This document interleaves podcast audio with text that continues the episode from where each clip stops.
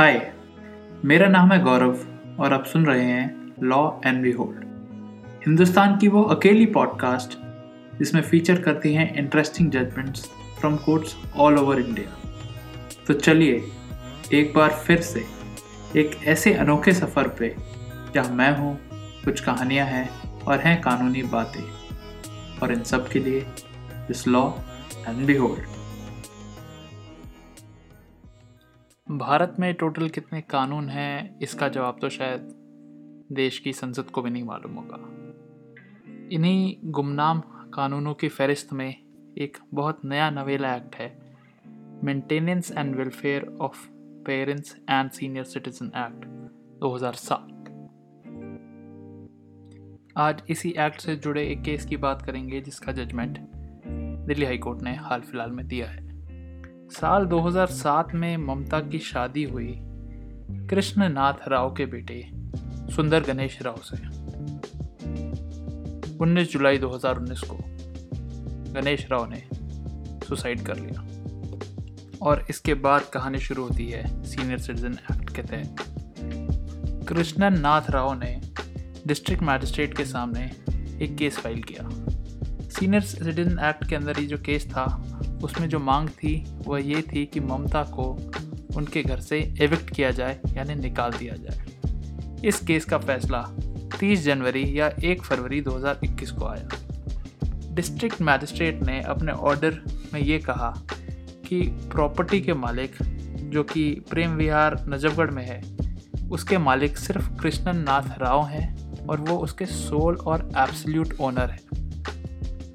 जो ममता हैं वो उस घर में अपने एक एसोसिएट या बॉयफ्रेंड के साथ रह रही थी और कृष्णा नाथ राव को उन्हीं के घर में नहीं रहने दिया जा रहा था। इसलिए डिस्ट्रिक्ट मैजिस्ट्रेट ने आदेश दिया कि ममता उस घर को खाली करें। जो डिस्ट्रिक्ट मैजिस्ट्रेट का ऑर्डर था, उसमें ये इंपॉर्टेंट बातें लिखी गई थी। It is an admitted fact that the complainant is the sole and absolute owner of the suit property by virtue of a registered GPA dated 19th October 2006 यानी कृष्णन नाथ राव के फेवर में एक रजिस्टर्ड जीपीए था साल 2006 का। The only defence taken by the respondents is that she only exhibited only a copy of a GPA in respect of the suit property which has no legal value यानी ममता ने एक और GPA की एक photo copy दिखाई, जिसकी अपने आप में कोई लीगल अहमियत नहीं होती, यानी वो वैलिड प्रॉपर्टी डॉक्यूमेंट नहीं है। तीसरी बात जो डिस्ट्रिक्ट मजिस्ट्रेट ने लिखी कि कंप्लेनेंट को रिस्पोंडेंट और उनकी फैमिली हरास कर रही थी। जो चौथी बात लिखी गई है कि रिस्पोंडेंट यानी ममता अपने एसोसिएट यानी बॉयफ्रेंड जिनका नाम सचिन लिखा गया है और उनके माँ बाप का नाम नहीं पता सूट प्रॉपर्टी में रह रहे हैं यानी कृष्णन नाथ राव के घर में रह रहे हैं विदाउट एनी लीगल राइट इसलिए इन लोगों को ये घर खाली करना होगा ताकि कृष्णन नाथ राव अपने मकान में रह सके।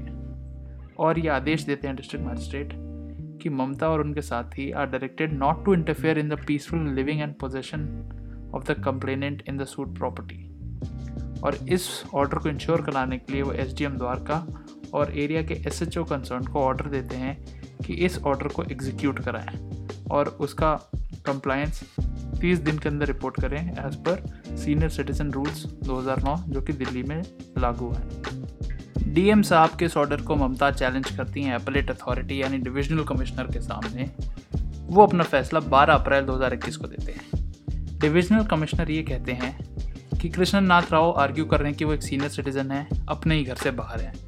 ममता का एक एक्स्ट्रा मैरिटल अफेयर चल रहा है, किसी और आदमी के साथ, जिसके कारण उनके बेटे ने सुसाइड कर लिया, क्योंकि उन्होंने उन दोनों के कॉम्प्रोमाइजिंग पोजीशन में देखा था।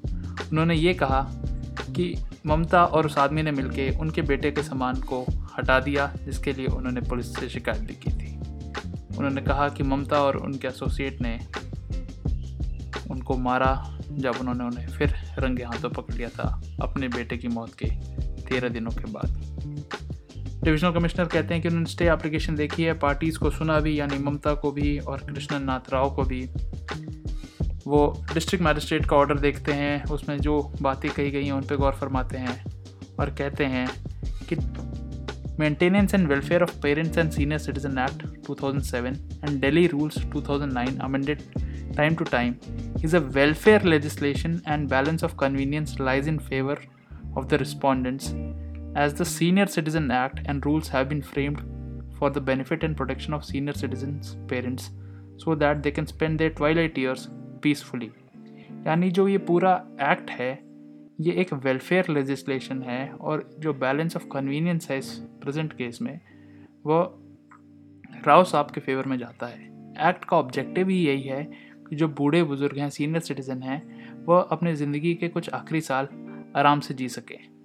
Prima facie the present case does not seem to be the fit case for stay on the ground stated by the applicant appellant Also, the respondent showed video in his mobile phone that indicates that the appellant applicant is having an extramarital affair with some person, and that video recording also contains the abusive language uttered by the applicant appellant.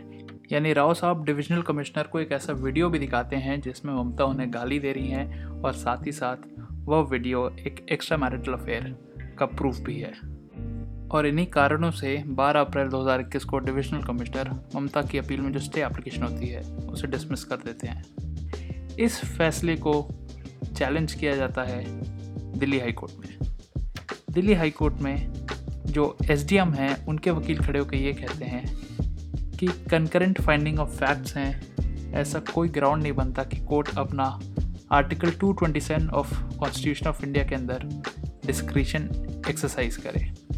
ममता के वकील कहते हैं कि findings of the divisional commissioner are not valid क्योंकि ममता 50 percent owner हैं उस मकान की और ऐसे उस प्रॉपर्टी से एविक्ट नहीं की जा सकती।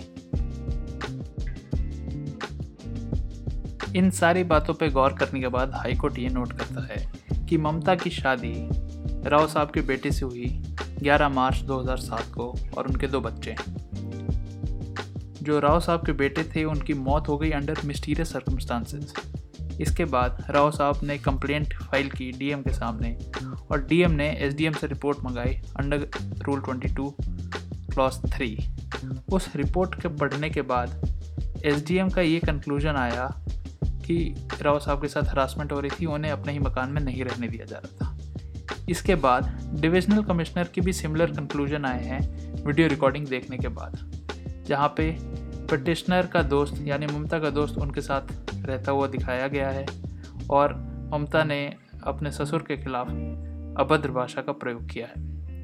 A perusal of the orders passed by the district magistrate as also the divisional commissioner shows that the finding of both the authorities is that the respondent number four यानी Rao Sahab is not being permitted to reside in his own house and his belongings have been removed Moreover, there are allegations of ill treatment and harassment of respondent number four यानी रॉ साहब के खिलाफ ill treatment किया गया है उन्हें harass किया गया है।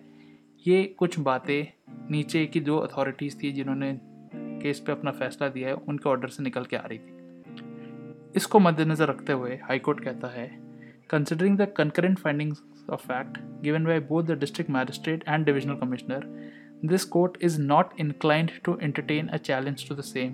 In the present writ petition. The factual issues, if any, have to be gone into by the authorities concerned and cannot be dwelled in a petition under Article 227. यानी article 227 के अंदर कोई रिट पटिशन फ़ाइल होती है एक ऐसे case में जहाँ दो अथॉरिटीज़ ने नीचे अपनी फाइंडिंग दे रखी है तो high court findings of fact में नहीं जाएगा और ये नोट करते हुए वो ममता की पटिशन डिसमिस कर देता है इसके बाद एक आखिरी एफर्ट लगाया जाता है ममता के वकील के द्वारा। वह कहते हैं कि ममता के दो छोटे बच्चे हैं माइनर हैं, और उनकी अपील अभी भी पेंडिंग है। क्योंकि जो डिविजनल कमिश्नर थे, उन्होंने सिर्फ़ स्टे एप्लीकेशन डिसमिस की थी। Main appeal on merits was still pending तो वह कहते हैं कि वो अपील पे जल्द से जल्द फैसला किया जाए। इसको ध्यान रखते हुए हाईकोर्ट कहता है the divisional commissioner shall make an endeavour to dispose of the appeal expeditiously इस जजमेंट का नाम है Mamata versus the state judgment आया है दिल्ली हाई कोर्ट की तरफ़ से 4 मई 2021 को। जजमेंट का लिंक और साइटेशन मिलेगा आपको शो नोट्स में। अगले हफ़्ते तक के लिए take care and have a great week